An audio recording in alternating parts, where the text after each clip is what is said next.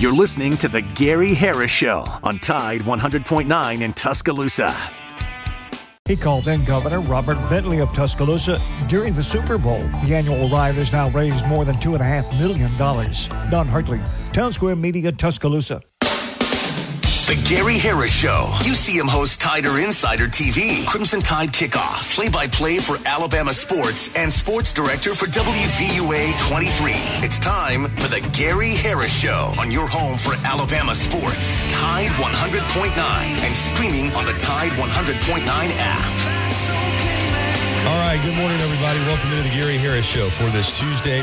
February 13th, 2024. I'm your host, Gary Harris. Justin Jones is right there on the other side of the glass, manning the controls, taking your phone calls on the First and Main Condos hotline in hour number one, the Krispy Kreme Donuts hotline in hour number two. And we got a good show on tap for you today that we're going to run down for you in just a moment. First, though, I need to tell you, as always, this hour, the Gary Harris Show being brought to you by Alabama Credit Union, member owned and not for profit. It really is just a better way of banking. Alabama Credit Union lets you do it your way. When you become a member, membership has its privileges. Find out more, alabamacu.com. That's alabamacu.com. Or get by and see them in one of the many locations around the great state of Alabama. Alabama Credit Union loans for real life. Some rules and restrictions do apply. See if you're eligible for membership, then join today and feel good about your money and put a little extra change in your pocket. Right, the lineup today, uh, we've been getting a lot of questions and um, requests for Patrick Murphy, Alabama softball coach. We got him today, 9.30. Murph will be with us to break it all down. Alabama goes 5 and 0 at the Buzz Classic over in Atlanta to open the weekend, or open the season this past weekend. And a really impressive performance in a lot of different areas and getting ready for uh, their big tournament at home this weekend. We'll break it all down with Murphy coming up at 9.30. Then at 10 o'clock, Drudy Armand, the Rocket Man from 977 ESPN Radio in Huntsville. He's over in Jacksonville for the uh, high school basketball regional, but he's going to join us from over there at Pete Matthews Coliseum at Jacksonville State at 10 o'clock. As I said, your phone calls are welcome on the First and Main Condos hotline at 205 342 9904. Uh, Justin, if we want to turn the heat down a little bit in here, uh, I'm feel more than welcome to do it. I'm burning up in here, man. Walked in here this morning. It is hot. I'll, I'll crack the window here in just a second. I don't know if it's because I've been sick or not, but it feels like it's 100 degrees in here.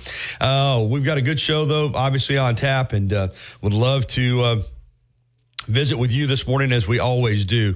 And as I said, 205 342 9904 is the number if you want to give us a call on the First and Main Condos hotline. All right. Um, Alabama basketball is on its bye week. the Tide won't play until uh, Saturday against Texas A&M. But the news coming out yesterday that they're going to wear an alternative uniform, kind of a, a throwback. It's something that uh, fans got really excited about once they put the um, the video out on Twitter yesterday, and uh, this is something that schools are doing around the country, and it's something that. Um, the fans seem excited about. That video, uh, like I said, dropped on Twitter, and I was able to uh, retweet it yesterday. But basically, um, the alternate uniform is featuring a bold design with the words Crimson and Tide spaced out above one another on the front, while a crimson number with white lining completes the look. The jersey um, and the shorts have that kind of streamlined fit that we've gone back to. Remember, for a long time, beginning in the, the 90s with the um, Fab Five, we went baggy, and for a while, the uniforms were so baggy that, my gosh, I mean, they the the shorts hang hung past people's knees. Now we've gone back to more of a traditional fit, um, more of a streamlined fit, and that's the way this jersey is going to look. The highlight seems to be the block A on the shorts that has gotten a lot of people's attention and has caused a lot of excitement. That's that old school um, logo with the block A and the elephant. So we're going to see those uniforms on Saturday when Alabama takes on Texas A&M at 11 a.m. inside Coleman Coliseum. So we're looking forward to that. Also, women's basketball, this is their bye week as well. They won't play until Sunday when they take on Auburn. I know Kristy Curry was on with us last week, and she is hoping for a huge crowd on Sunday as the Tide has really had Auburn's number under Coach Curry in recent years, but Auburn did win the first matchup this year down at Neville Arena.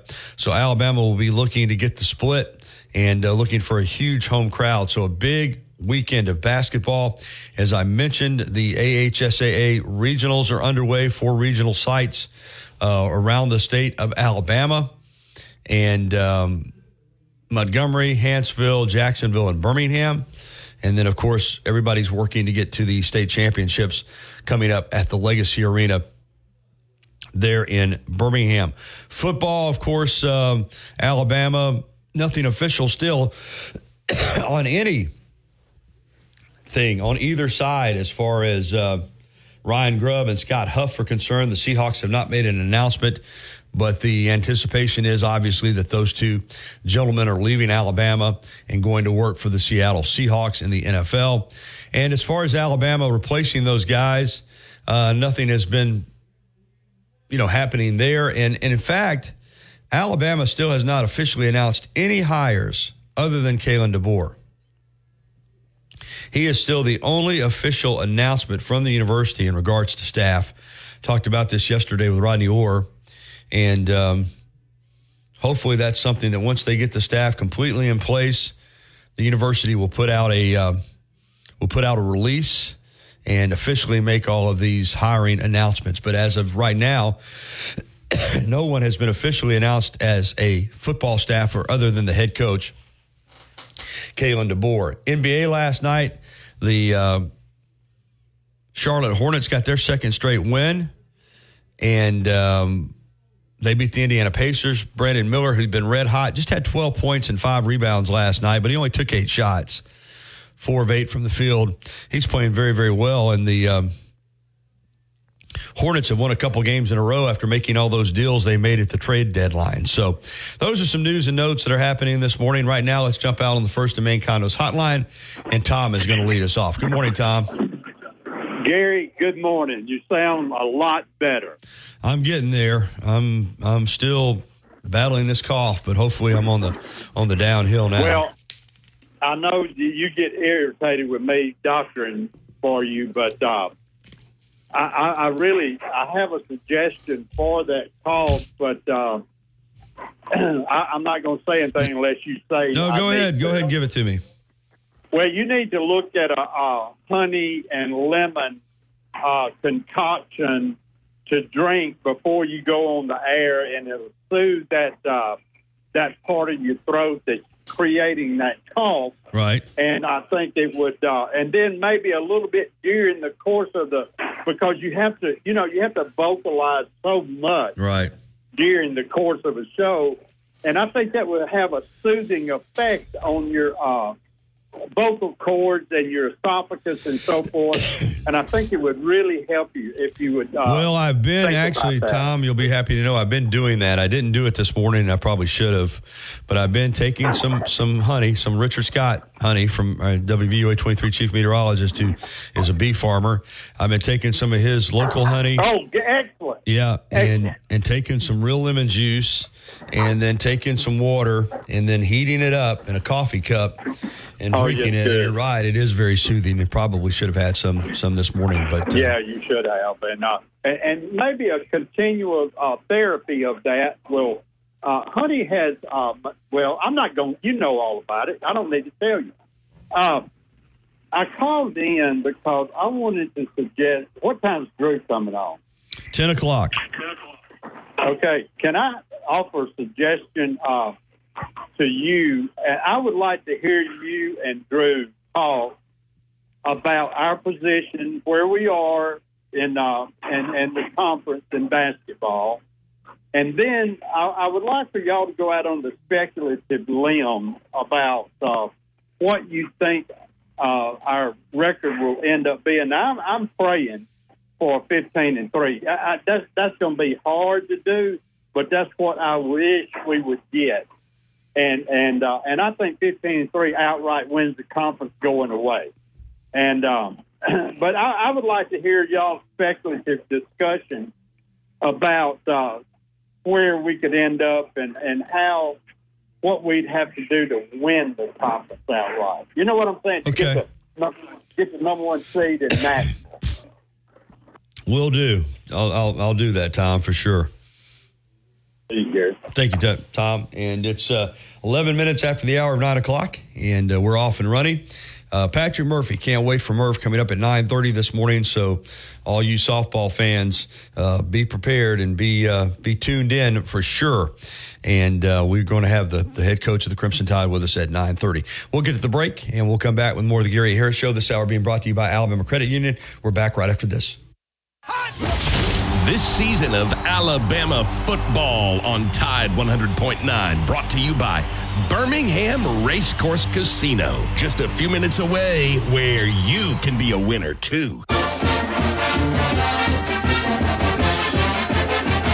From the University of Alabama, this is Crimson Tide Today. It's a daily update on Bama sports and is brought to you by Everwood Treatment Company, the official treated lumber of Alabama athletics. Everwood, wood treated right. Hello again, everybody. I'm Roger Hoover. On Thursday's edition of Crimson Drive, driven by NASCAR, we'll be joined by women's basketball's Aaliyah Nye. we know each other really well on and off the court. Um, I think the coaches have been putting us in positions to succeed, and we've just come in every single day and tried to work hard and just continue to just be who we are. I've seen this team really grow all throughout the season because uh, you did have some returning pieces like you, Sarah Ashley Barker, uh, Loyal McQueen from a year ago, but you get to blend that with some newcomers as well. How have you all come together? I think just practicing together and getting to know each other um, on and off the court, like I said, I think we've slowly um, gotten to know like each other's game, and we've been putting that together. I think these last few games, you can see that we're starting to learn each other even more. And it wasn't easy in the beginning of the season, but I think as the season has come along, we have really gotten to know each other's strengths and weaknesses and what we're capable of doing. I'll have more in a moment.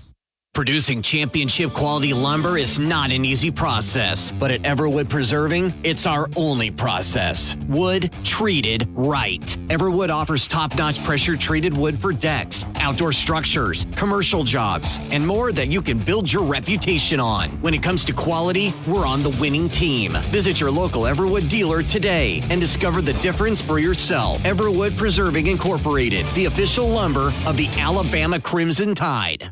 If you missed last night's edition of Hey Coach presented by Outfit Insurance, catch it on demand on the Alabama. Boulevard West, Krispy Kreme is open seven days a week. To see our complete donut, coffee, and espresso menu, visit our website at KrispyKremeTuscaloosa.com. Krispy Kreme, hot now and anytime.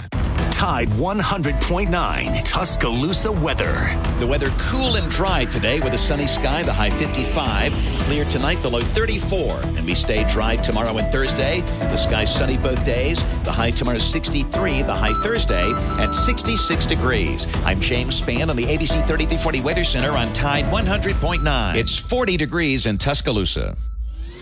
You see him on WVUA 23 covering sports and on Tider Insider TV on Tuesday nights. Don't miss a minute of the Gary Harris Show. Weekdays from 9 to 11 on Tide 100.9.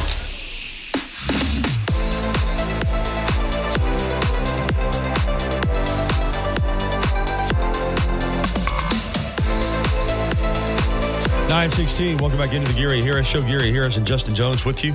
Patrick Murphy coming up at the bottom of the hour to talk Bama softball. And Justin, baseball uh, is around the corner, starting this weekend at home.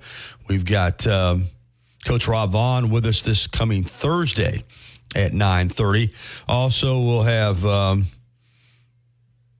Ashley Johnston on Friday, gymnastics coach, and we'll get Coach Curry on as well. So we're really talking to all of these Alabama coaches on a regular basis, and I love doing that and uh, spotlighting their sports. And this is a particularly busy, busy time of the year with the winter sports now overlapping the spring sports, and uh, it's a it's a busy time with a lot of different uh, Alabama sports, and we'll talk to as many of these coaches as we can. Speaking of. Um, Alabama sports and basketball, and Tom called in, want me to ask Drew about what he thinks it'll take for Alabama to win the league. I, I agree with Tom. If if somebody goes fifteen and three, they're going to win it. Um, I mean, we're already talking about the leaders, Alabama and South Carolina, having two losses. And um, I would take 15 and 3 right now and take it to the house. I don't think they'll be 15 and 3. I think that uh, four losses will probably win the league, if not outright, tie for it. Uh, well, look at Alabama's schedule. And um, just being honest about it, it's it's really really tough going forward. Uh, it just it just is, and um, Alabama's a good team. We've talked about it. They're an exciting team, but they've still got some games that um, are going to be very very very difficult for them, including including this this weekend. I mean, A and M has been a team that has kind of had Nate Oats' number since Oats has been at Alabama, probably more so than any other team in the league. so you've got home games coming up against A&M on Saturday and then Florida next Wednesday. But let's say Bama gets those two, okay? Let's say they get those two. That would put them at 11 and 2. But then you're at Kentucky, at Ole Miss, at home against Tennessee, at Florida, and home against Arkansas. So let's say you get to 11 and 2, and I don't care what's going on with Kentucky. Winning in Rupp is going to be difficult. Winning at Ole Miss is going to be difficult. Winning at Florida is going to be difficult. Those three road games winning at home against Tennessee is not going to be a picnic. But those three road games at Kentucky, at Ole Miss, and at Florida, I could see two losses out of those three. you know, and if you lose those two, two of those three, and then you win all your home games, that's going to put you at 14 to 4. Now, 14 and 4, I think as I've said, wins the league or at least gets you in a tie for the SEC championship. And that right now, as I break it down with seven games to go in the league, I like the chances of Alabama getting to 14 and 4. and if they do that, I think they're going to have at least a piece of the SEC regular season championship. But again, I can't um, tell you how tough I think A&M is going to play on Saturday against Alabama. I think that is a team that has confidence because that program has had success under Buzz Williams against Nate Oats in Alabama. So I think they're going to come in here ready to play. Having said that, Alabama's been outstanding at home. the only home loss came to Clemson way back in the non conference on November the 28th. That's been the only home loss. So I think Alabama's going to find a way to get it done, but I don't think it'll be easy. And then I think they'll find a way to get it done against Florida. So that's why I've got them at 11 and 2. And that leaves you with a five game schedule. And I've got Alabama going 3 and 2 in those five games. And that's how I get to 14 and 4. And I'll say it again. I've said it on this show. I did not think going into the season, based on the roster attrition, and even though I was high on the portal class, high on the signing class, high on how Coach Oats has infused this program with talent, even after losing Miller and Clowney and Bediako, Quinerly, Burnett, I did not think this was going to be an SEC regular season championship team. I thought this was going to be a team that had a chance to finish in the top four. So to be sitting here 11 games in, tied for the SEC lead, again, I think it's a phenomenal coaching job by Nate Oats. But when you play Kentucky and Tennessee, and even Florida, you're going to be playing teams with big bodies inside, big people. And we know based on how this season has played out, that has been troublesome for the Crimson Tide. Not trying to push a panic button or anything, but Alabama has continued to have trouble throughout the season against these big physical teams. we know what happened at Tennessee. Just got manhandled. We know what happened down at Auburn. We remember losses to Ohio State and Clemson. Clemson's very big, very physical. And Purdue and Creighton in Arizona.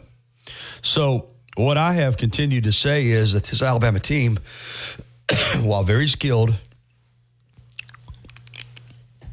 very talented, a lot of outstanding three point shooters, the issues that it has are remaining and are going to remain. The same issues they had in November and December, they've had in January, they've had in February, and they're going to have in March. Now, that doesn't mean they can't beat these teams. That's not what I'm saying. But what I am saying is that when Alabama plays against big physical teams, they just don't really match up in terms of bodies. Now, Pringle playing the way he did against LSU helps a lot. If he can go for 17 and 5 on a regular basis, then that is going to help this Alabama team. Wague, as we've said, you know, he picks up his first foul when he's standing at the scorer's table. I mean, the guy fouls as much as any player in the country. And I know that's something that they work with him on. But he is a high, prone player in terms of fouls. Very high foul prone. And Grant Nelson is an athletic stretch four. They've played it to five some. And he's had a really solid year. But he's not the most physically imposing guy, even though he's 6'10, 6'11. He's of a slender build. Now they've gone to this four guard lineup. And against LSU, it was really effective. And they brought Pringle in off the bench, but they they got against they got on the backboard against LSU and really controlled the glass. But the challenge for this Alabama team, you're going to see it. you might even see it Saturday. A&M is a very physical team, and their guards are physical too. I mean, they are a get up into you, defend with a lot of aggressiveness. And if you look back throughout Nate Tenure's time at Nate Oats' tenure at Alabama, he's had as much trouble with Buzz Williams and A&M as any any team in this league. So that's an interesting game. You add in the early tip. Hopefully the fans will get out early, pack that building. The positive is that it's an early game, so it's over at 1 115, and you still have your entire Saturday in front of you. So hopefully the fans will get in there and by about 1045 a.m. on Saturday, that place will be rocking. Because Alabama needs it. They'll need a big home crowd and a big home court advantage on Saturday against those Texas A&M Aggies. All right, it's 927 here on the Gary Harris Show. And uh, coming up on the other side, Patrick Murphy, Alabama head softball coach. A reminder the YMCA of Tuscaloosa is ready and waiting whenever you're ready for the Y. Get by and see them, 2300 13th. Do you have oil for my old work truck? You can find the right high mileage oil to help it go farther right here at AutoZone. Get in the zone, AutoZone. Restrictions apply. As much as Innisfree has evolved, it will always be that place to escape and have a good time. Whether it's for a game day weekend, to reminisce on college days, or to create new memories, if you're looking for a good time, there's only one thing to do. Head to the free at 1925 University Boulevard. And don't forget about the Lucky Lunch. Betting in Alabama. Contact your legislator today by visiting sportsbettingalliance.org. Paid for by Sports Betting Alliance. Sportsbettingalliance.org. Life doesn't wait for when your finances are in perfect order. It just happens. But no matter what surprises come your way, Alabama Credit Union will be here to help make it affordable with great personal loans, mortgages, and auto loans. They offer an easy application process and fast decisions so you can stay focused on feeling good about whatever life brings your way. Alabama Credit Union will be here to help make it affordable with great personal loans, mortgage with approved credit. PTG Outdoors open Monday through Friday, 8 till 5 in the old LML L Marine location in Northport. Call 333 1600 105. Alabama fans are all over the world, and we are too. Download the Tide 100.9 app right now in the App Store and Google Play, and take the Crimson Tide everywhere you go.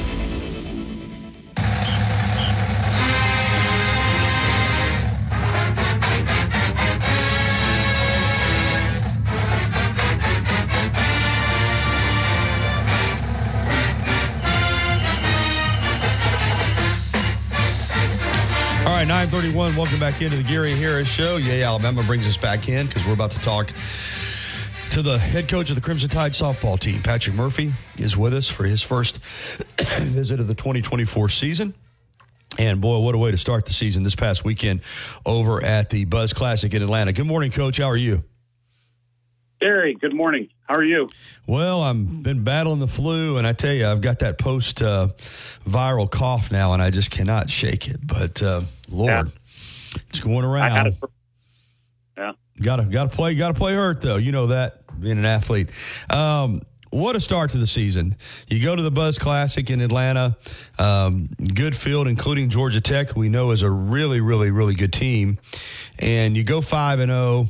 Um, offensively, you got the clutch hits. Defensively, you were phenomenal.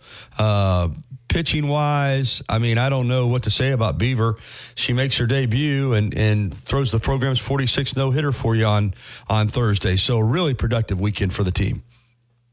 I know it was it was so much fun because we were, you know, we'd started like January eighth, so we came back before school started, and I think everybody, including me, was sick and tired of seeing the same people in scrimmages.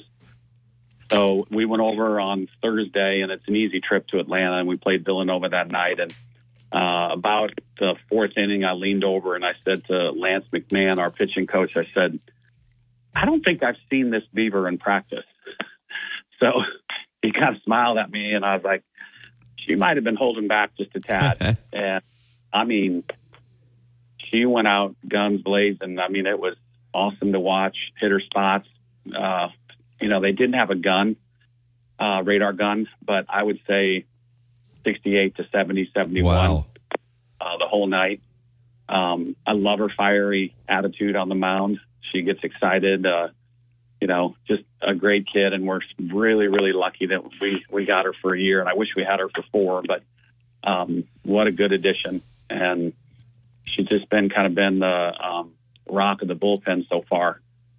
So for us to start, and honestly, Gary, I thought we were going to do like three innings, two innings, two innings, and she just kept throwing up zeros and getting ahead of batters, and her pitch count wasn't very high, and um, we scored single runs, I think, in three innings. And so I kept, you know, saying to the staff, what do you think? What do you think? What do you think? And she just kept throwing bullets. And um, so we just, we stuck with her. So it was a great start and um, had some really clutch hits from, from a lot of people, like you said. uh, one of the biggest surprises was uh, freshman Lauren Johnson, who, um, you know, Christian White has a little bit of an injury that she's overcoming and getting better at. But um, Lojo got thrown into center field, and I mean, took advantage of every opportunity.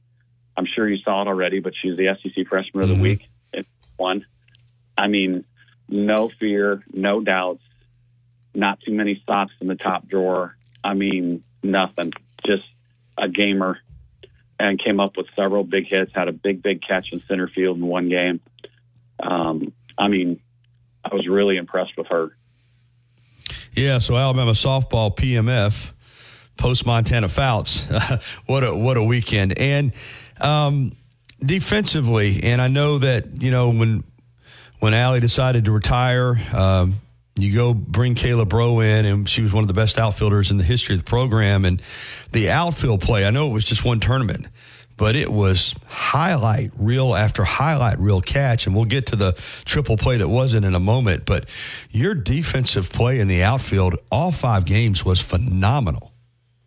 Yeah, and you know the at the beginning of the season, probably week two of practice, I can remember we were getting around. Everybody was in a circle before practice started, and I said, "Look, um, you guys, you guys know when I'm genuine and I'm telling you the truth because I'm standing right here in front of you. So I'm not going to fake anybody out. But this is the most athletic team we've ever had, and I said it about five times, and all around the field. You know, the two catchers are hellacious athletes. They could play anywhere.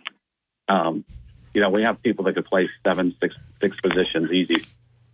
And, you know, as the tournament went along, that just kept getting uh, highlighted again and again and again. And, you know, not only, you know, we had, we played five games, only had one error. And originally Georgia Tech had given a hit, a hit on that play. And uh, it was a tough play that Kenleigh Cahalan came in, charged the slow roller across the middle of the infield, and just kind of like didn't get a good grip on it and um, that was the only error of the weekend. She made a hell of a play at shortstop. Kali Heivilin played great defense at second base. Both catchers, we threw out two out of three base runners. Uh, and then obviously the outfield, um, Jenna Johnson had a great catch against the wall. Lauren Johnson had a diving catch, all out superwoman. And then obviously Larissa Preuitt to end the tournament was unbelievable. And you know, when we uh, when Allie decided to retire and head back to Crowley, Louisiana, you know, Braud was working in TV, doing radio stuff, SEC Network, ESPN, uh, Seattle Mariners pregame, postgame. Mm-hmm. I don't think people knew that, but she was she broke into Major League Baseball, which is very difficult for a, a young lady. And um, you know, I called her like August 17th, the day Allie told me, and I said, "Hey, I'm not going to take no for an answer." So we don't start practice till September 25th, so you have a long time to think it over. But um, that's when practice starts, so we'll expect you to be here. And they moved into town on the 23rd of September. So great addition. Her husband David got a job. Um, daughter Dill- Dylan is like the queen of the clubhouse. Uh, knows every player's name. She's two years old and and already smarter than me. Just uh, it's just been a lot of fun to have all of them back in Tuscaloosa. Well, the results early have been phenomenal. Five and zero oh in the tournament, uh, outscored the opposition thirty-one to four. Villanova, Longwood, and, and, Georgia Tech. Let's get to Georgia Tech because that's a really good team, and you beat them uh, three one on Friday, and then on Saturday. I want to get to the the triple play uh, that wasn't. You're up five to nothing in the seventh, but they they load the bases and look like they're going to get a grand slam. And Preuitt makes a phenomenal catch. And I mean, I'm watching the clip, and in real time, it seemed like a triple play. It was called a triple play. It wasn't a triple play. And later, the runner was said to have tagged from third, and and they get a run, and and and uh, Beaver has to get another out. But what happened there, Murph? What was your? I mean, it looked like the game was over. I wasn't there, so I guess the umpires got together and, and had a conference and decided that there was a run and you had to finish the game. Tell us what went on there because it looked like one of the great triple plays that we've ever seen. I know. Uh, so, like you said, bases loaded, no outs. Shot to right field. Larissa makes a hell of a play, bangs up against the fence. You know, just one of those holy, you know what? Did she catch that? She throws it in immediately, which was really cool. You know, she had a heady presence. Gives it to Cahalan. Cahalan stomps her foot at second base. I'm screaming three, three, three. Cahalan throws it to three, and every umpire said out, out, out. So triple play, right? So we start celebrating and run on the field, and and then you know Georgia Tech, to her credit, she had two challenges that she hadn't used yet for video replay, and so she, they call time and say, I want to, I want to see the catch, which is allowable. So the umpires go back, look at the catch. I grab a list, Larissa. I said, "Did you catch that? Did you catch that?" And she said, "Yeah, I think I did. I mean, um, and then the Lojo, the center fielder, comes over and she says, Murph, she caught it. She caught it. I saw. I saw it. So he comes out, out, and then again we think we win the game, and then they ask for a video replay again of the girl tagging at third, and that's a reviewable play. Mm-hmm. So the umpires go back behind again, um, come back. They point at third base, which now we don't realize all this stuff is not even on TV because the um, the game footage stopped when they assumed it was a triple play, Right. and nobody's seeing all this. So uh, he looks at third base. He says safe. He points at home plate, which means the run scored. And then he screams, and you know there's a thousand people there, and nobody can really hear him except for us on the field. And he says, two outs, runner at first. So uh, the girl at second did not tag, so that was a double play. Mm-hmm. And uh, so we all get together again, and I said, Beaver, get that final out, and let's get out of here. Yeah. And she struck, yeah, she struck her out in four pitches. So we celebrated again. So we had three celebrations, and just it was a great game. And I really do think that you know Georgia Tech they have a deep pitching staff, and their three, four, five hitters were really, really good. And that that was I think the three hole that hit that ball. And then the next day they run ruled Longwood twice. So um, you know, once we play somebody early in the season, we want them to go on and just kill it because that eventually will help us RPI wise. Because the more wins they get, the better our wins against them look. Well, like you said, Georgia Tech had their challenges. They used them. Um, are you satisfied with the ruling? Did they get it right, or did you still think that Yeah. it was a triple play? The, tag was Well, legal I- then, don't you think? So I went over, and when he came over and said all that, I said, okay, I want to challenge that the runner at second pass the runner at third.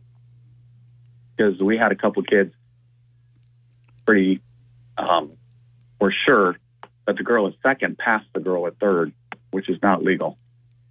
And uh, so I said that, and then one of the umpires said, um, you know, on our re- on, on our second review, we did not see any of that because what they're really supposed to do is when they look at review, they're supposed to look at all kinds of stuff, not just the one thing. So they could come back and say the girl didn't tag or whatever. So I did not want to push it. Um, I could tell, and you know, it was raining. And so I was just like, okay, let's get off the field. Let's get this last out and go home. So um, that's what we did. Well, you took care of business.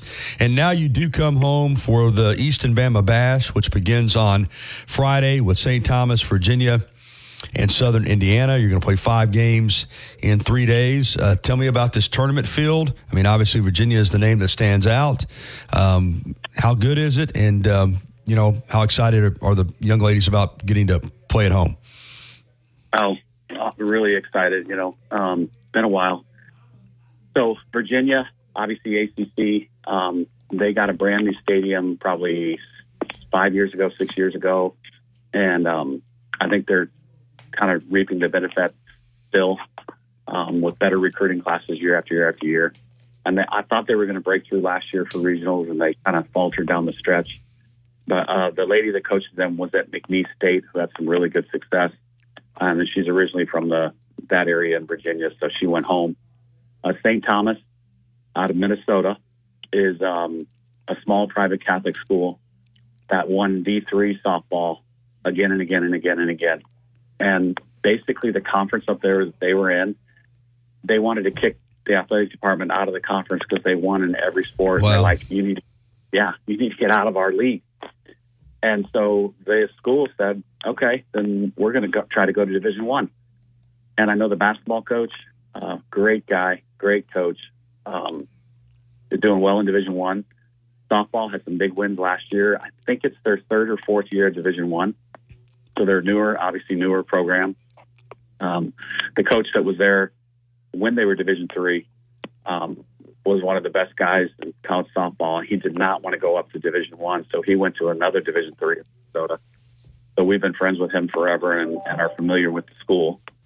Uh, and it's really cool to have somebody different come down and just experience the road Rhoads House because that's a big draw, of, you know, coming here. And then um, Southern Indiana is another. Uh, they were in Division Two uh, five years ago, won the national championship, and then their athletic department again said, "I think we need to go Division One." So they're they're now Division One, and uh, a lady that I've known also for years, a good friend, and um, so the cool story about them. They had a kind of a banquet uh, preseason thing for their entire athletic department, and they did a silent auction, and they uh, auctioned off trips with each team on away events. So basketball, women's basketball, you know, soccer, softball, the whole thing. And I saw the coach at the softball convention in uh, Louisville. That she comes up to me because, Murph, you're never going to believe this.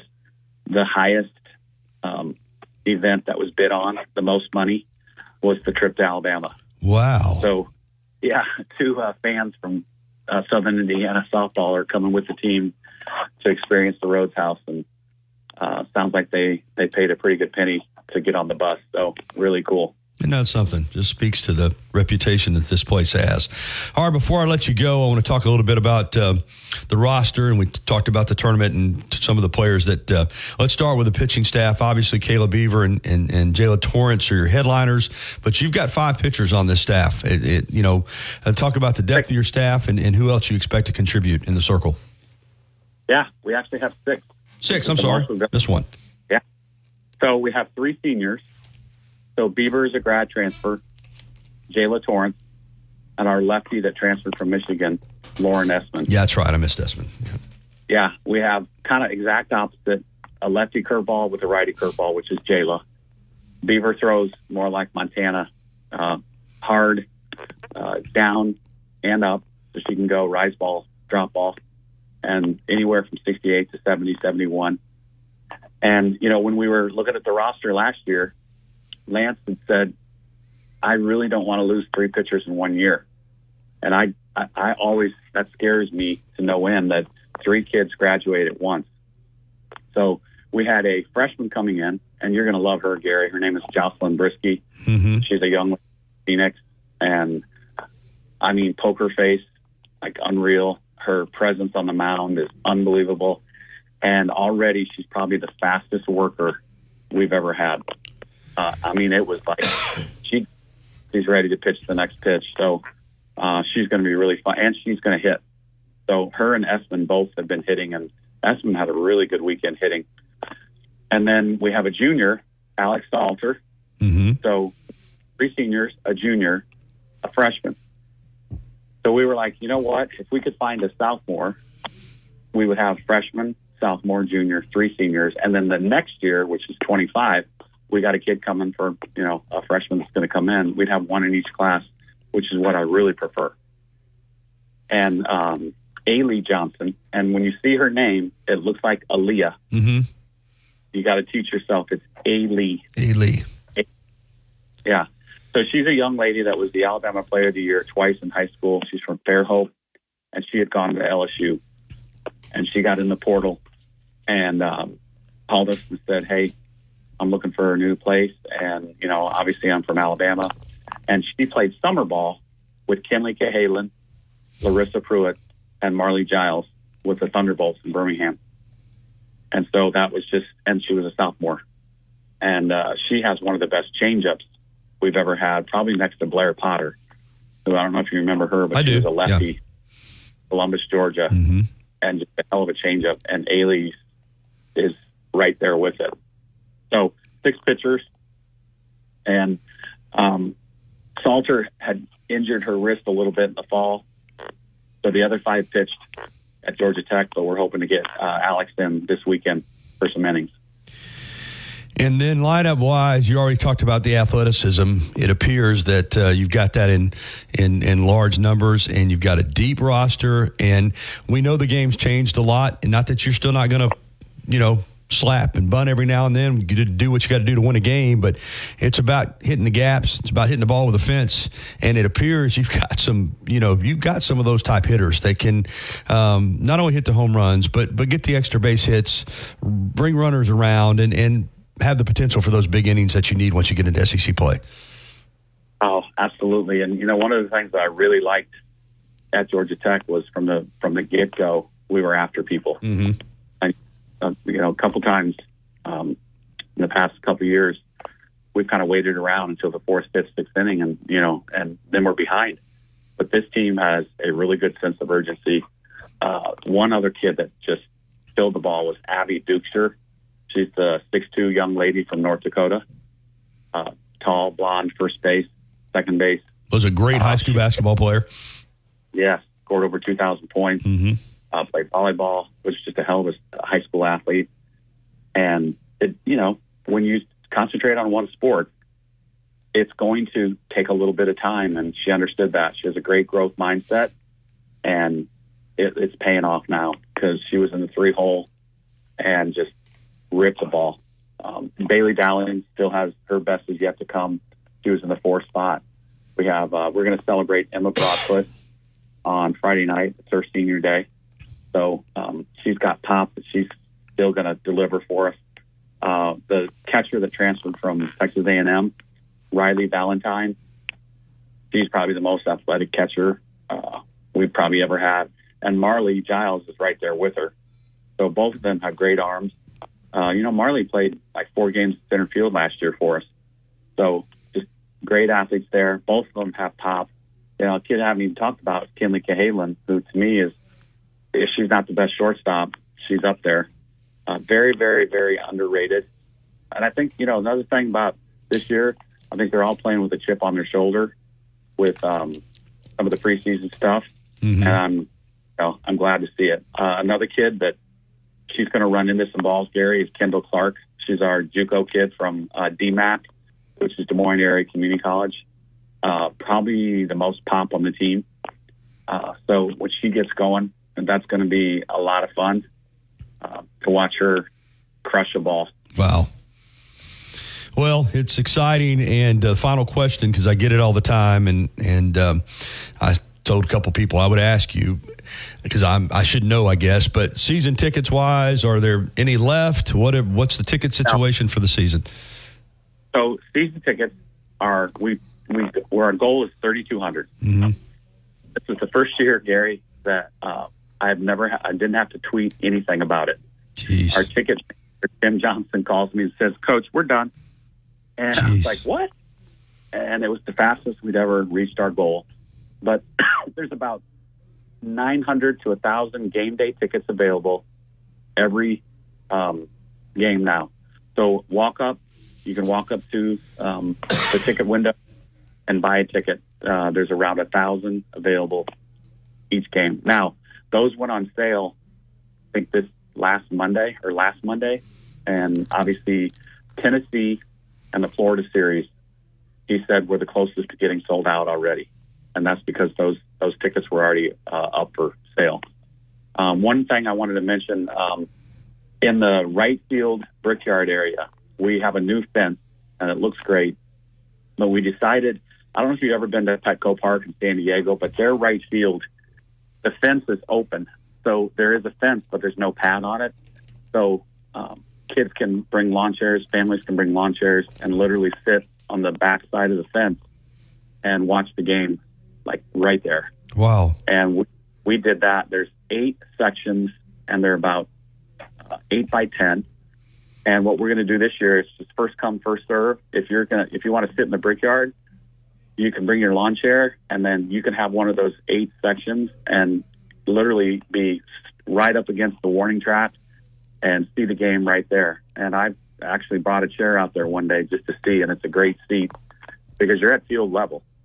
and you don't block the view of the brickyard because you're lower. So we're um, anxious to see how you know people take to that. Um, still have the best fans in the country. Our trivia night was unbelievable in January. We had over 500 people and had the best time ever. And I, I really think there's, um, you know, people are having softball withdrawals, and it's going to be a fun year. Well, the Rhoads House is the the the standard. It's which you know all other ballparks and softball are measured against the Rhoads House, and it all starts this weekend, folks, with the Easton Bama Bash. Thank you so much, Murph. Just not sure I'm pulling them off. 24 7 US based customer service. It pays to discover. Limitations apply. Learn more at discover.com slash credit card. Tide 100.9 Tuscaloosa weather. The weather cool and dry today with a sunny sky, the high 55. Clear tonight, the low 34. And we stay dry tomorrow and Thursday. The sky sunny both days. The high tomorrow 63, the high Thursday at 66 degrees. I'm James Spann on the ABC 3340 Weather Center on Tide 100.9. It's 42 degrees in Tuscaloosa. You're listening to The Gary Harris Show. Home for Alabama sports. Tide 100.9. And streaming on the Tide 100.9 app. All right, 957. Thanks to Patrick Murphy for jumping on and uh, giving us our softball fix. Had a lot of people requesting him, and uh, hope you uh, softball fans enjoyed that interview. It'll be available at our podcast center at tide109.com and also wherever you get your pod, uh, get your podcast, whether it's Google, Spotify, whatever it may be. All right, uh, that's going to do it for the first hour. We start off the second hour. Drew DeArmond is going to join us uh, from over in Jacksonville at Jacksonville State for the re- basketball regional, and we've got some breaking news that it looks like Alabama is going to stay in house, according to Matt Zenitz at 247 Sports. Nick Sheridan, the tight ends coach, is going to be the offensive coordinator for Kalen DeBoer. That makes sense, and we'll discuss it with Drew DeArmond when we come back for hour number two of the Gary Harris Show. On Boulevard West, Krispy Kreme is open seven days a week. To see our complete donut, coffee, and espresso menu, visit our website at KrispyKremeTuscaloosa.com. Krispy Kreme, hot now and anytime. Los Tarascos has been serving Mexican favorites like burritos, fajitas, and quesadillas since 1999. Their new location is at 4100 Owen Parkway in Northport. And of course, you can find Los Tarascos in Tuscaloosa at 110 Skyland Boulevard. The bar areas feature big screen television so you can enjoy your favorite sporting events. Los Tarascos features daily sports betting in Alabama. Contact your legislator today by visiting sportsbettingalliance.org. Paid for by Sports Betting Alliance. sportsbettingalliance.org. If you haven't already, you've got to try Tuscaloosa's unique breakfast, brunch, and lunch concept. Brick and Spoon, downtown Tuscaloosa, Temerson Square. It's fresh food with a Cajun flair featuring a full bar with build your own Bloody Marys and mimosas. Open daily, 7 a.m. until 2 p.m. Available for after hours events, rehearsal dinners, receptions, and birthdays. They offer brunch and lunch catering. Call Brick and Spoon at 205 345 5551 for more information. WTBC Tuscaloosa and W265CG Tuscaloosa, a town square media station. Tide 100.9 and streaming on the Tide 100.9 app.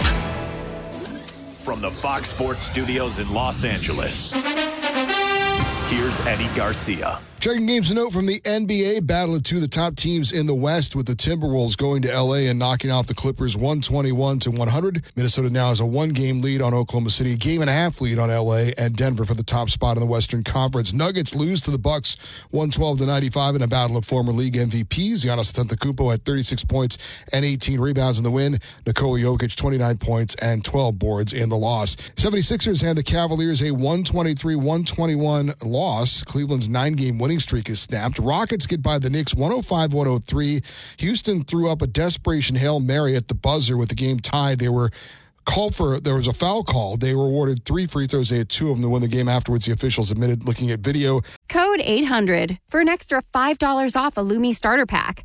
Love it or return it for free. That's L-U-M-E deodorant.com. Code 800. Now, this hour's West Alabama real-time news update from the Tuscaloosa Thread Newsroom. A pedestrian was struck and killed on University Boulevard East at Juanita Drive this morning. Tuscaloosa police continue to investigate. Six public high schools, three of them in West Alabama, Greene, Marengo, and Sumter counties, will split $1.2 million provided by the Democrat West Alabama Congresswoman Terri Sewell for improvements to school security, training, and knowledge. Eric Robert Rudolph, the man who fatally bombed the 1996 Atlanta Olympics and an abortion clinic in Birmingham, has been denied a chance for resentencing by a federal appeals court in Atlanta. Get 24 7 local news coverage and sports updates when you download the free Tuscaloosa Thread app and sign up for twice daily email newsletters.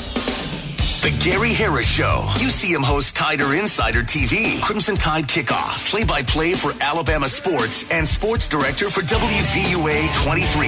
It's time for The Gary Harris Show on your home for Alabama sports. Tide 100.9 and streaming on the Tide 100.9 app. Here we go. Hour number two of the Gary Harris Show here on Tide 100.9 FM and 1230 AM WTBC. I'm Gary Harris. Justin Jones right there on the other side of the glass. This hour of the Gary Harris Show being brought to you by Patterson Comer Attorneys at Law. Integrity and excellence are the driving force behind the firm and its staff. Clients and prospective clients are treated with respect and care.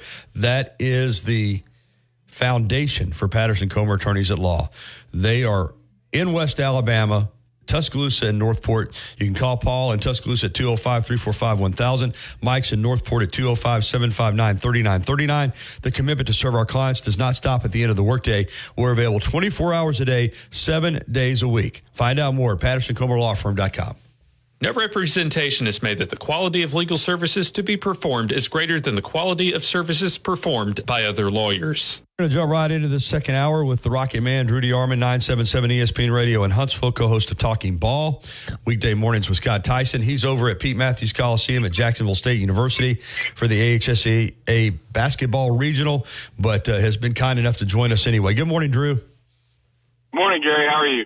I know hoops are on your mind, and we'll get to some hoops, but let's start with the uh, the breaking news. I think Matt Zenitz of two four seven Sports was the first to report that Nick Sheridan, tight ends coach at Alabama, is going to be promoted to offensive coordinator and play caller for the Crimson Tide. This is a former University of Michigan quarterback uh, former offensive coordinator at Indiana, tight ends coach last two years at Michigan, or I'm sorry, at Washington, came over with Coach DeBoer to Alabama, and now with uh, Grubb going to the Seattle Seahawks, he's going to get his opportunity to coordinate Alabama's offense. What do you think about it? Well, I mean, it's just what I was expecting. Uh, you know, ever since Adam Rittenberg had his tweet several days ago, I mean, he has outstanding sources um, everything that he talked about, and he was basically the one that broke Scott Huff was going to be moving on to the Seattle Seahawks as O line coach with uh, Ryan Grubb as OC of the Seahawks as well. I just felt like Nick Sheridan was going to be promoted to uh, OC and QB and, and co-OC, and then uh, the co- uh, other co-OC would be the wide receivers coach, uh, JaMarcus Shephard. Uh, I think that uh, Sheridan's going to be the play caller because there were some that were worried he'd never call plays, but if you peel back the onion, he called plays for Tom Allen in Indiana, and he's been under Kalen DeBoer at more than one stop. So he has experience. He played the quarterback position at Michigan, uh, so I don't think it's as big a jump as people think. There's a lot of continuity that, that it helps with and retention, uh, because again, you don't want to lose more than a couple of coaches uh, just a few weeks before spring practice. You thought you had your staff put together, uh, but the Seahawks had other ideas. And again, I have no ill will toward Ryan Grubb or to uh, Scott Huff. Uh, you know, Scott Huff had been, uh, uh, it was, I think, Washington under maybe three coaches. Uh, he went, he was there for seven years, so he doesn't have to move his family. He goes to the NFL, no NIL, no transfer portal right now. Same way with Ryan Grubb. Grubb is already separated at one other time from uh, Kalen DeBoer, so and he almost went to Alabama last year. So you probably would have only had Grubb one year anyway. So to me, I think you should take it as a uh, a compliment that the NFL wanted to of uh, Kalen DeBoer's coaches before they ever coached a game at Alabama. I know he's got a plan, and we'll see how he executes that plan. But I think the focus right now is on finding an offensive line coach and potentially a tight ends coach. Drew DeArmond with us. Uh, yeah, of course, uh, Nick Sheridan's father, Bill, long time uh, NFL and and uh, college assistant coach, has been a defensive coordinator. So this is a coaching family, uh, and uh, right. Nick Sheridan really gets an opportunity now to evaluate uh, to evaluate himself as an offensive coordinator at the highest level. And you have to, as you kind of alluded to, Drew, you have to believe that this is something that Coach DeBoer is comfortable with, and that he understood this might be a possibility because of Ryan Grubb's situation with the Seahawks. Yeah, without a doubt. I mean, Ryan Grubb was a hot coordinator. Uh, he'd done a great job, and they had great synergy with Kalen DeBoer. Um, there's a lot of college coaches leaving for the NFL now for quality of life purposes uh, because, again, you have to re-recruit your own roster all the time. Uh, Jeff Hafley's already le- left uh, yeah, a, a head coaching job at, a, at Boston College to go be the DC at Green Bay. The biggest example, too, is – and we talked about it with Bill Bender this morning on Talking Ball, the sporting news, is you look at uh, the Bill O'Brien situation. He leaves the, the Patriots to go to Ohio State. He's only there for a few weeks. He replaces Hafley, but who replaces him? Chip Kelly, because Chip Kelly was trying to get to the NFL right. and then decided to go work for his former quarterback that he coached at New Hampshire, Ryan Day at Ohio State, because one, he almost got fired at the end of the year last year at UCLA if they hadn't beat USC, I, I, he probably doesn't keep the job. And I don't think he thought they were committed from an NIL and funding standpoint. So Chip Kelly looking to get out. He takes a pay cut, going to make about 1.5 million, but he might have the most talented roster uh, in all of college football. Drew, when you look at the offensive line coach for Alabama, and I don't think there'll be any rush because this is a, uh, with Huff leaving, and Huff's got a reputation as one of the best in the business, this is a very important hire uh, for a new staff. Uh, the offensive line is critical regardless of what you run schematically on offense. Uh, this is a big hire for Coach DeBoer. It is. Uh, you know, we'll see where what direction he goes in for the offensive line. Uh, to be honest with you, people have asked me this. Uh, it's Coach DeBoer's offense, and Nick Sheridan is already very familiar with it. I think the bigger loss was Scott Huff because uh, his O line won the Joe Moore Award last year. He knows what kind of style of offensive lineman that, uh, of course, Kalen DeBoer wants. Uh, they had, they were on the same page, and and he he was willing to leave Washington, the University of Washington, for Alabama until the NFL came calling. So it's a big loss, but certainly uh, you know, uh, the, uh, assistants come and go. It's about the head coach. Should be a very attractive position.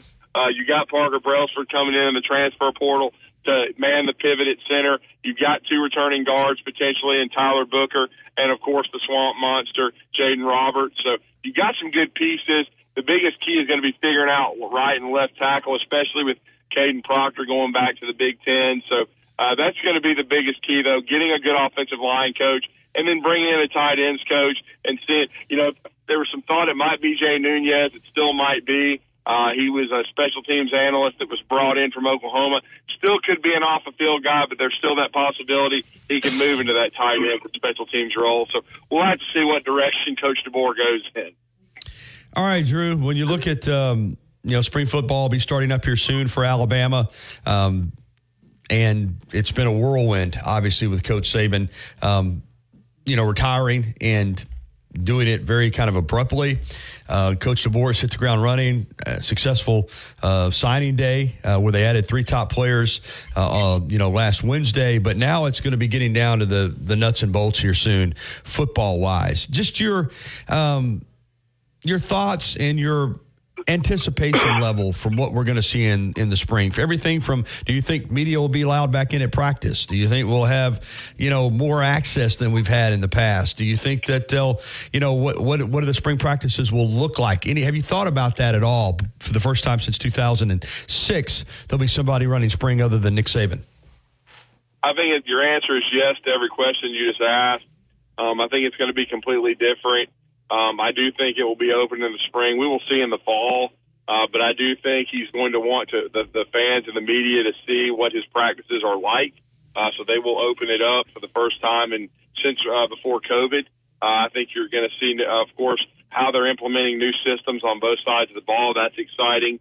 Uh, you're going to see a lot of these early enrollees like the Jalen Mbakwe's, uh, and, you know, Dre Kirkpatrick Jr.'s, the, uh, you know, Isaiah Mincy's, all these guys that are on have a chance at the secondary to make an impact. Because I really think uh, two of the biggest areas of with question marks going in are the secondary due to the NFL losses of Kool Aid McKinstry and Terrion Arnold. Also, the portal losses of guys like Trey Amos. So a lot of young guys are going to get looks in the secondary. You'll see those guys like Miles McVay and Wilkin Formby, uh, you know, and uh, and Bertrand uh, the young man from Texas A&M get looks at uh, offensive tackle. That's going to be interesting to see. Uh, Elijah Pritchett, I think his body type and skill set is more uh, conducive to this style of offense at the offensive tackle position. I know he had some issues off the field, but it'll be interesting to see if Pritchett can make a run at either the right or left tackle spots because I think the offensive tackle spots in secondary, uh, there's the most question. And the quarterback. How does Jalen Milroe start acclimating himself to a completely new offensive system?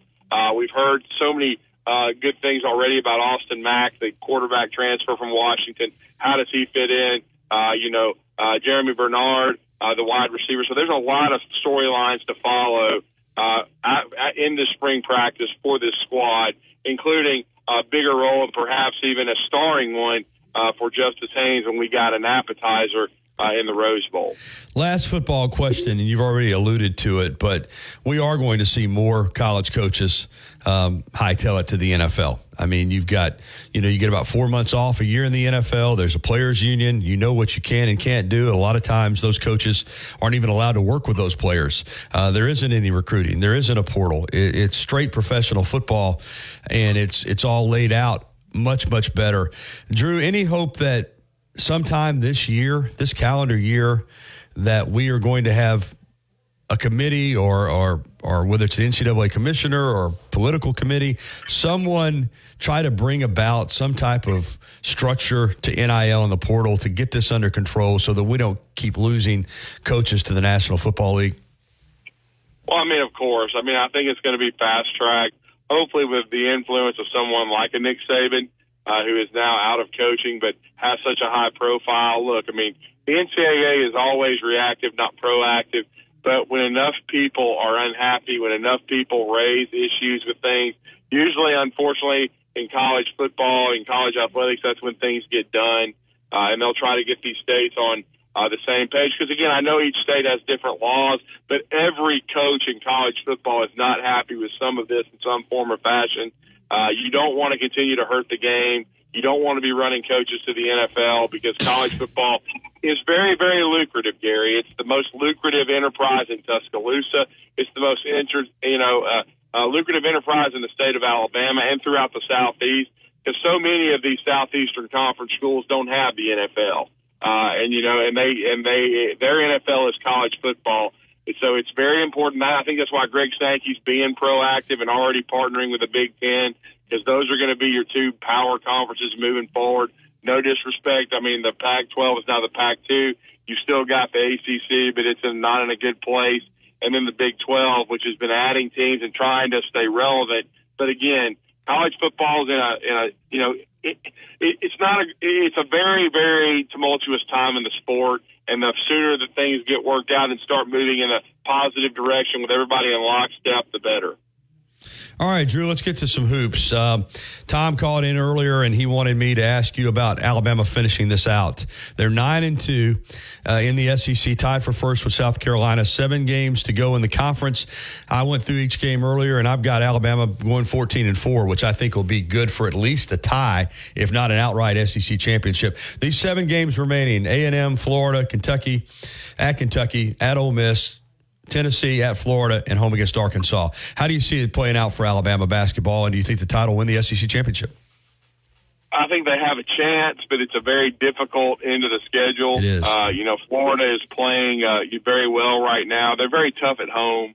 Uh, it, it won't be an easy game inside Coleman Coliseum. Uh, I think their game at Texas A&M coming up with the retro uniforms. Love those uniforms. Love the old school logo, but they better be ready and they better, uh, you know, understand that Buzz Williams' team will come out punching at 11 a.m. They are an NCAA tournament team, I think, but they don't want to slip onto the bubble.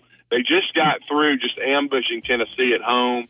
Uh, they're a very difficult preparation uh, with Boots Radford and Wade Taylor, and I love Buzz Williams. So that's going to be a, an interesting test after they've had some time off to work on things defensively and to try to, you know, heal up and things of that nature.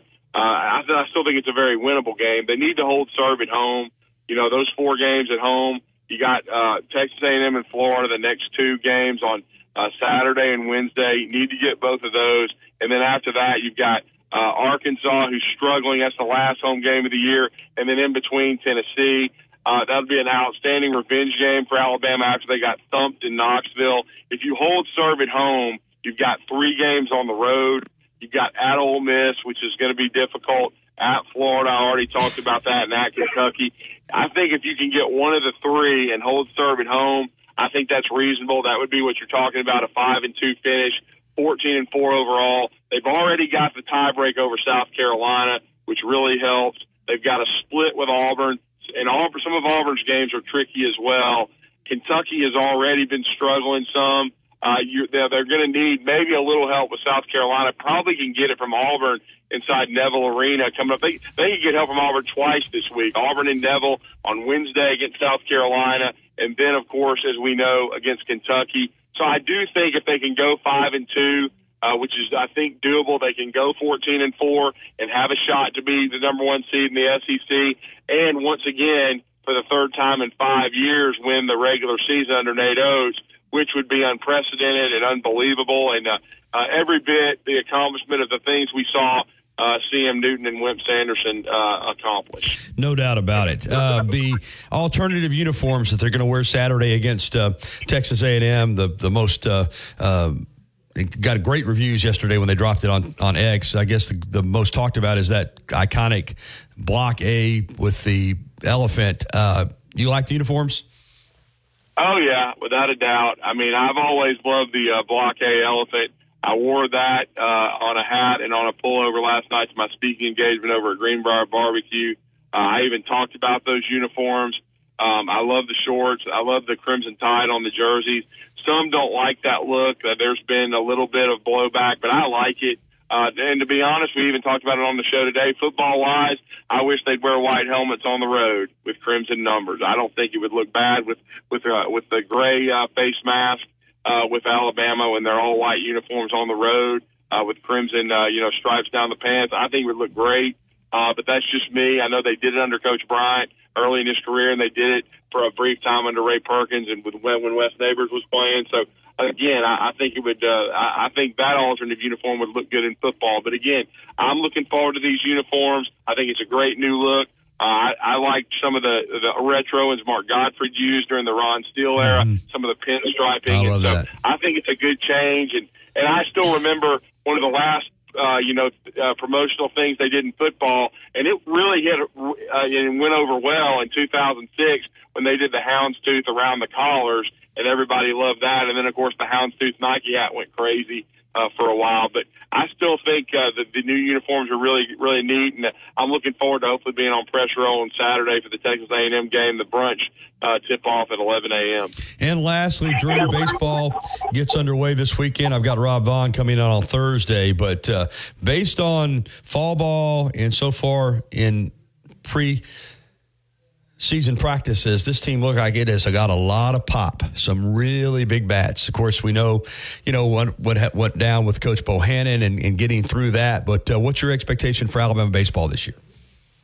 Well, you know, I'll be honest. I haven't, I didn't, of course, get a chance to attend any of the uh, fall ball, but I tried to follow it. Uh, the one thing is, I think for the first time since the Jim Wells era, uh, this is a, a coaching staff that is really good at teaching offense uh, and getting guys to swing the bat. Uh, Gage Miller, the JUCO transfer, and then Camden Hayslip, who's from Lebanon, Tennessee, was a valued prospect a couple of years ago. Hasn't played a lot, but he's had an outstanding fall, and, and so far uh, as uh, spring, uh, you know, uh, uh, practice has started uh, in the preparation for the season this spring, uh, in uh, winter into spring, leading up to it. He's continued to swing the bat. He and Gage and Hayslip, I know last weekend uh, during the scrimmages, both uh, were, uh, you know, I think they combined for three or four home runs apiece. Uh, they swung the bat really well. So there's going to be some thunder in the lineup. You're going to need a lineup card though, because uh, Mac Guscette behind the plate might be the only returning starter, uh, and should be. I mean, he started last year, did a nice job, uh, but they've brought in new pieces at every position to compete. Uh, and they've certainly had to do that because so many young men were either, you know, out of their eligibility, uh, you know, uh, as far as COVID goes with an extra year, or they decided to turn professional like my guy Caden Rose, who got healthy at the end of the year, was a seventh round pick and, and signed with the Red Sox. So it's going to be a completely new team, a lot of new faces on the mound, lost a couple into the portal like Luke Coleman and Cade Woods, but they brought in some guys in the portal. It's all about the portal gifteth and the portal taketh.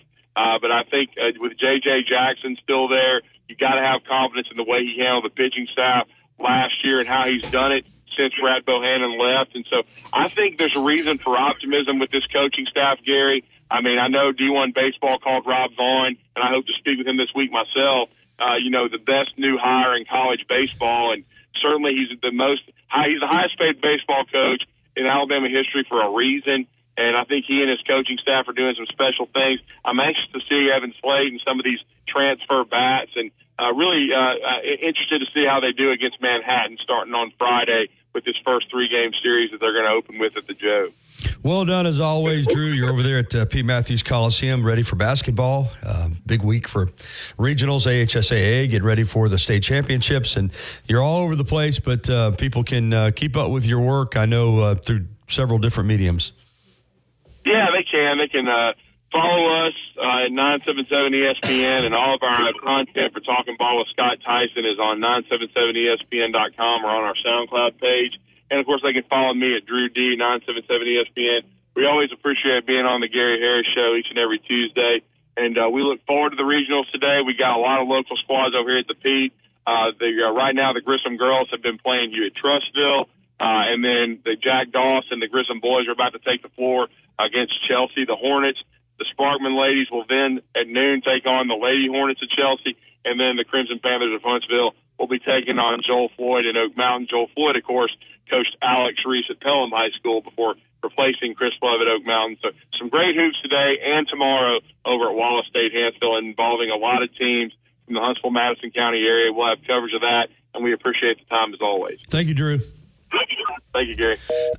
All right, it's 1025. We'll take a break and uh, come back, and I'll try to get us back on time. And we've also got Nate Oats, some uh, comments from the coach who spoke to the Birmingham Tip. The next generation of legends. We are here for you. Aggressively pursuing victory over injury. Learn more at andrewsportsmedicine.com. If you haven't already, you've got to try Tuscaloosa's unique breakfast, brunch, and lunch concept. Brick and Spoon, downtown Tuscaloosa, Temerson Square. It's fresh food with a Cajun flair featuring a full bar with build your own Bloody Marys and mimosas. Open daily, 7 a.m. until 2 p.m. Available for after hours. 8831. That's 800 294 8831. What do you have to lose? Call 800 294 8831. Again, 800 294 8831. Tide 100.9 Tuscaloosa weather. The weather cool and dry today with a sunny sky, the high 55. Clear tonight, the low 34. And we stay dry tomorrow and Thursday. The sky sunny both days. The high tomorrow 63, the high Thursday at 66 degrees. I'm James Spann on the ABC 3340 Weather Center on Tide 100.9. It's 44 degrees in Tuscaloosa. The best station in the state, breaking down Alabama sports. Tide 100.9 and streaming on the Tide 100.9 app.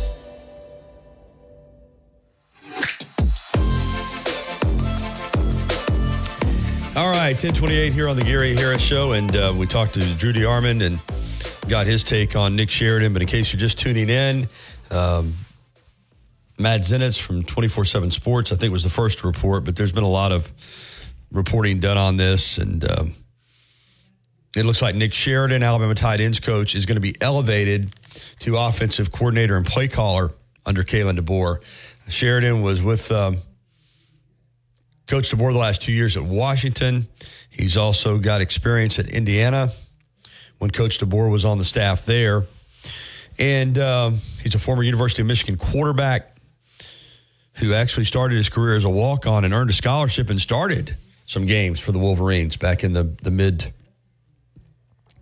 2000s, I think, maybe around 2006, 7, 8, somewhere in there. so um, I like it. I think that it's um, it's a common sense hire for Alabama, a guy who knows Coach DeBoer's system well.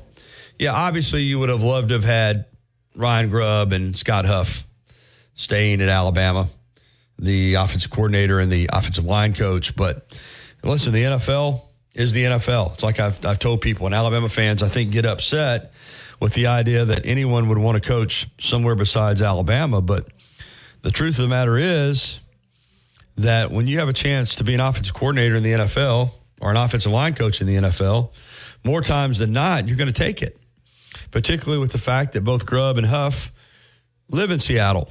That's where they've been living. That's where their families are. This allows them to not have to make a cross country move and to elevate their coaching careers. Like it or not, coaching in the NFL is an upgrade to coaching in college. It just is, whether people want to see it that way or not. So uh, when Grubb and Huff decided to go back to Seattle, it left Alabama with a couple of spots on the offensive staff.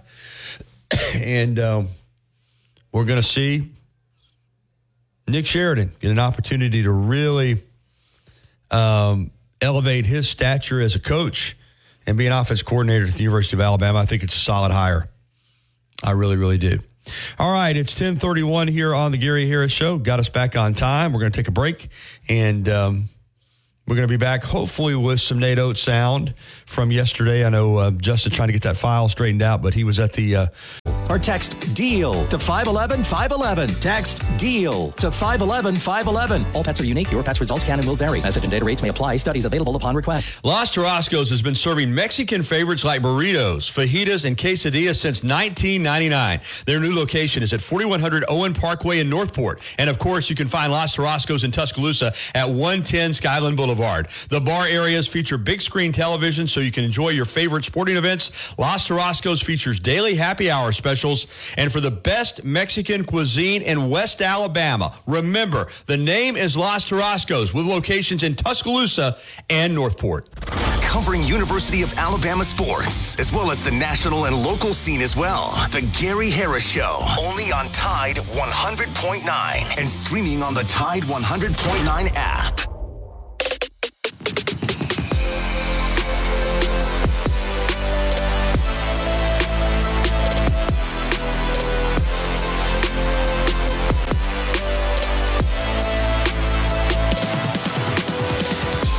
Ten thirty-five. Welcome back in to the Gary Harris Show. Gary Harris and Justin Jones with you. And uh, Justin, is that file working any better? Well, I guess we won't play Nate Oats from. It worked for me on the TV end last night. I got a uh, file of the Nate Oats media session at the uh, tip-off club yesterday, but we can't get the uh, the file to open up here. So I guess we will not get to that. So we're wide open for phone calls. If you want to give us a ring, 205 342 9904, the Krispy Kreme Donuts hotline. Again, 205 342 9904. Would love to hear from you, your thoughts on uh, Nick Sheridan as the new offensive coordinator and play caller for the University of Alabama.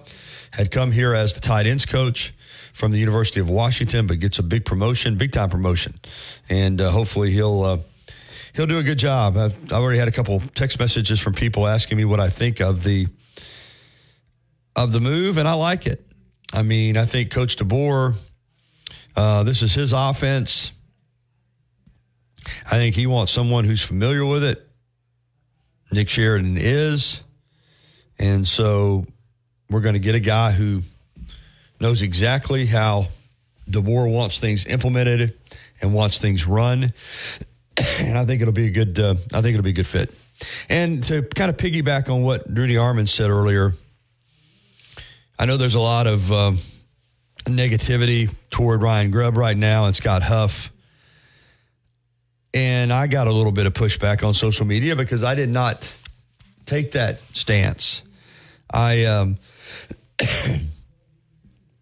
I mean, I just think it's it's real world stuff, and I understand that Ryan Grubb was at the Red Elephant Club meeting last week and um, told people that he was the offense coordinator at the University of Alabama, and he was at that time. But again, I mean, if you're a person and you've got an opportunity to be a coordinator in the National Football League in the city where you've been living the last couple of years, it just it's it's a no-brainer. I'm sorry. It's not a knock on Alabama. It doesn't mean Alabama's not a good job and people are all worked up about it and well, he shouldn't have said he was well, you know, Nick Saban said he was going to be the coach of the Miami Dolphins. You know, he said he wasn't going to be the coach at Alabama. And I understood why he said it at the time because he was trying to protect his team. So I never got worked up about that. But people went on and on and on about it. But Alabama fans didn't mind Nick Saban saying he wasn't going to be the coach at Alabama and then reneging on that statement and becoming the coach at Alabama. When it works for you, you don't have a problem with it. When it doesn't work for you, you got a problem with it. I understand. That's why fans view things. Same thing with uh, Scott Huff. I mean, he's lived in Seattle for the last seven years. Now all of a sudden he gets to remain in the city where his family's at, coach for the NFL team, for an offensive coordinator that he's very familiar with. You know, you just have to be practical. These are, are good moves for these coaches. And it makes sense for them and their families. This is a business it really is. And, you know, fans want every decision that's made to be all about Alabama. And Alabama is on top, and Alabama's the best. And there's, there's a lot of truth to that. But for these two coaches, the opportunity to join the Seattle Seahawks is a better opportunity than coaching for the University of Alabama. For them. it doesn't make them bad guys. Doesn't mean they don't respect or think highly of the University of Alabama, and I'm sure they would have coached their rear ends off here. But when that opportunity with the Seahawks became available, they took it. And I can't blame them for that. Just like coaches, I always say this coaches are loyal to who signs their paycheck. That's just the truth. And when they're working for a particular school or particular NFL organization, they give their all. They work as hard as they can.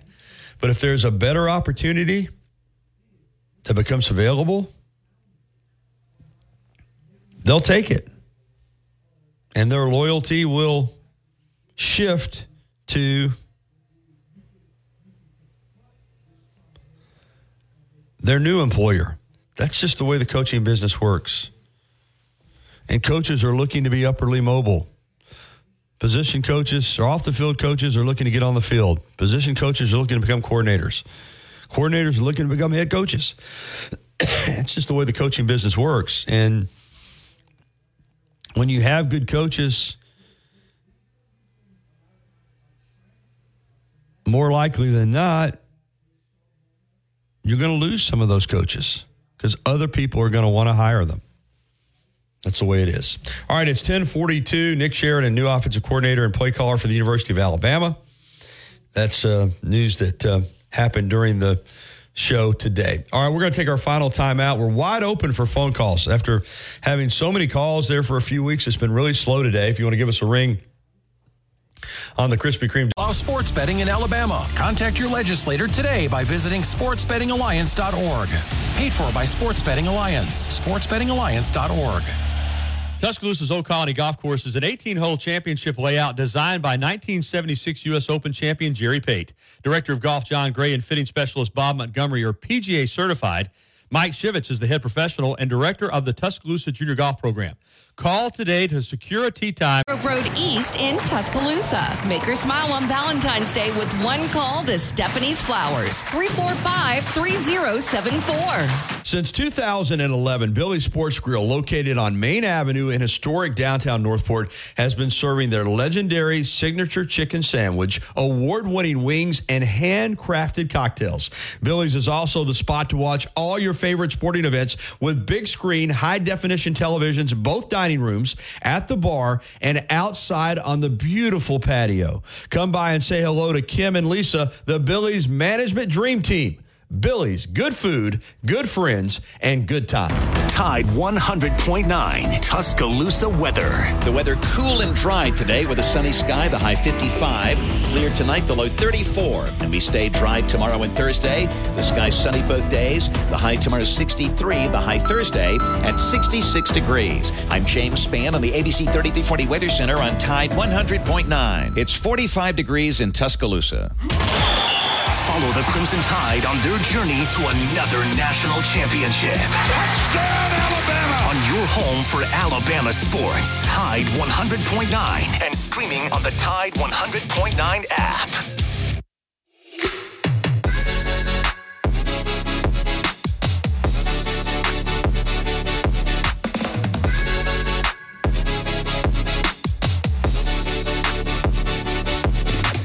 All right, 1045. Welcome back into the Gary Harris Show. I'm disappointed we cannot get that file to play with Nate Oats yesterday, speaking to the media at the Birmingham Tip Off Club. But uh, sometimes that's the way it goes with uh, this equipment, and we just could not get it to uh, to play. So we do not have that audio the way that I had hoped to have it. But we've got um, one segment to go, so we're wide open. Going to continue to talk about Alabama football and, and had a really good discussion with Drew DeArmond about where Alabama is at. But this spring, Justin, is going to be a lot of fun. It is going to be exciting. It is going to be, you know, spring's a time for renewal anyway. And we're certainly going to have a lot of new in the air for Alabama football. As I said, it'll be the first time since 2006 when Mike Shula was the coach that there will be a coach running spring ball other than Nick Saban. He ran every spring from 2007 through 2023. now you've got Kalen DeBoer, and you've got um,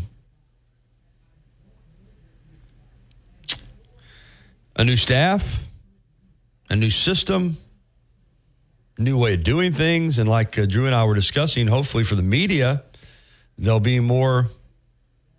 There'll be more access that is something that um, we're hoping for. What was practice like, say, prior to Nick Saban? Were practices typically open, at least semi? Where was the availability yeah, changed? when uh, all spring practices were open, and not the entire practice, but media got to video and watch practice for all the spring practices. Um, that's the way it was from the time I got here with Dubose through Franchione, through Shula. Also, assistant coaches were made uh, available. The um, players were more available than they are now. So it was a lot more access. Now, there's been some things, you know, there never was nearly as much access with Coach Saban, but usually practices were open for video sessions. And then when the pandemic hit, all that kind of kind of changed. And um,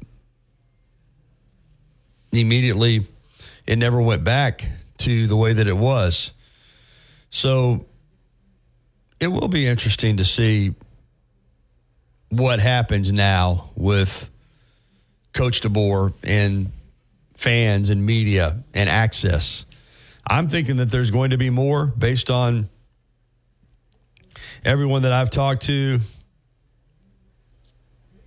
up in the Seattle area that said Coach DeBoer was very media friendly and very um, accessible and very easy to talk to.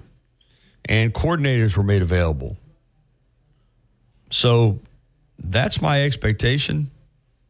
But uh, but we will see. You know, again here at Alabama, they may they being Alabama may sit down with Coach DeBoer and just say, "Hey, this is the way that we like to do it here."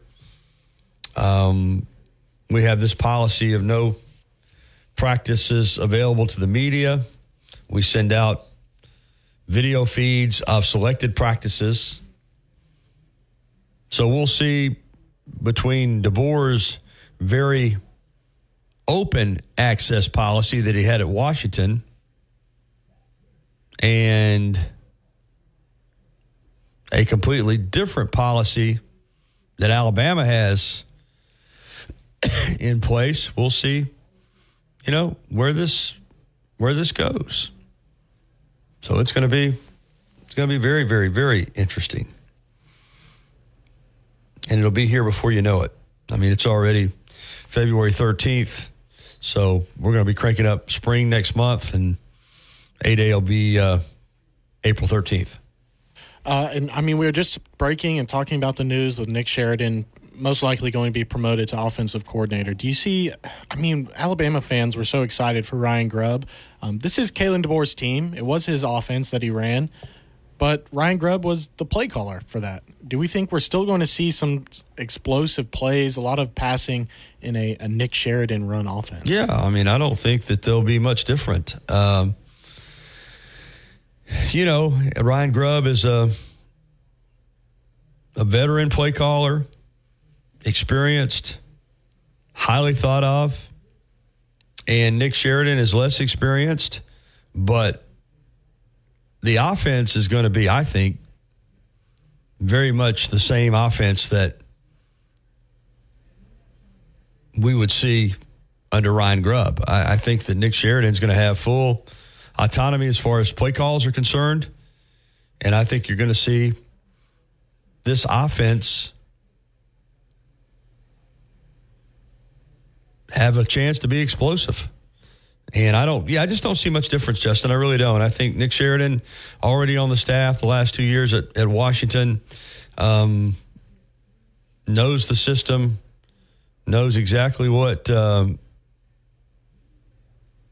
Alabama wants to do. And I don't think there'll be a lot of difference. I really, really don't between what we would have seen under Ryan Grubb and what we're going to see under Nick Sheridan. So, but we'll find out for sure in the spring, and of course, obviously, as we get into fall camp in August um, of this coming year.